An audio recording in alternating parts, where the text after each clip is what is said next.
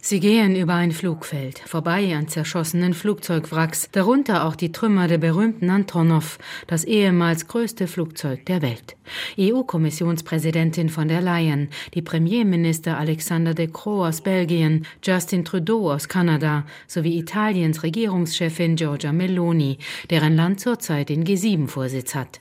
Präsident Volodymyr Zelensky begrüßte die vier am Flughafen in Hostomel bei Kiew, ein symbolträchtiger Ort, denn zu Beginn der russischen Großinvasion verhinderte die Ukraine dort die Landung russischer Fallschirmjäger. Eine wichtige Weichenstellung für die erfolgreiche Verteidigung von Kiew. Ich bin hier in Hostomel, begann der Präsident seine kurze Rede an die Bevölkerung. Hier sollte der Plan beginnen, Kiew und die Ukraine in drei Tagen einzunehmen. Hier haben wir die feindlichen russischen Truppen mit Feuer begrüßt. Und nun, zwei Jahre später, treffen wir hier unsere Freunde und Partner.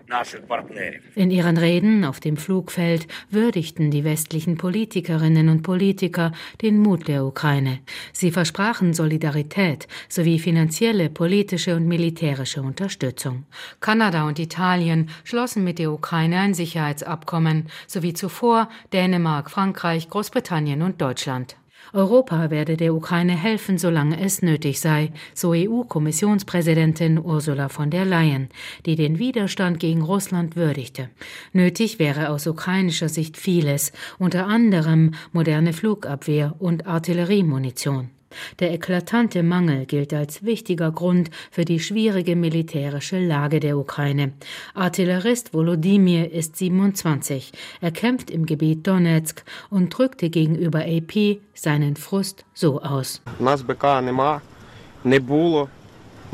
Wir haben keine Munition. Wir hatten keine. Und wenn wir auch in Zukunft keine haben, dann bereiten sie den Krieg im Westen damit vor.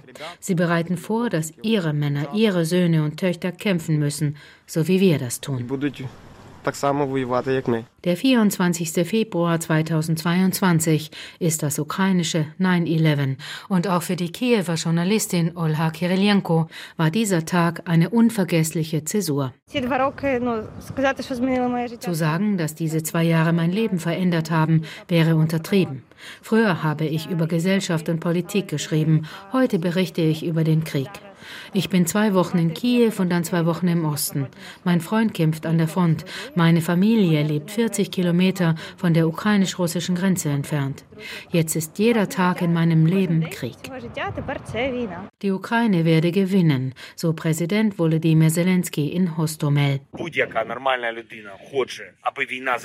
Jeder normale Mensch möchte, dass der Krieg endet, aber niemand von uns wird erlauben, dass dies auch das Ende der Ukraine bedeutet. Den Worten Ende des Kriegs werden wir immer unsere Sicht hinzufügen. Die Worte Frieden und Fair gehören zusammen, sowie in der Zukunft Ukraine und Unabhängigkeit.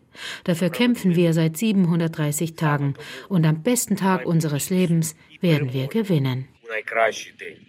Am Nachmittag legten die westlichen Besucher in Kiew Blumen nieder vor der Fotowand, die an die getöteten Soldatinnen und Soldaten seit 2014 erinnert.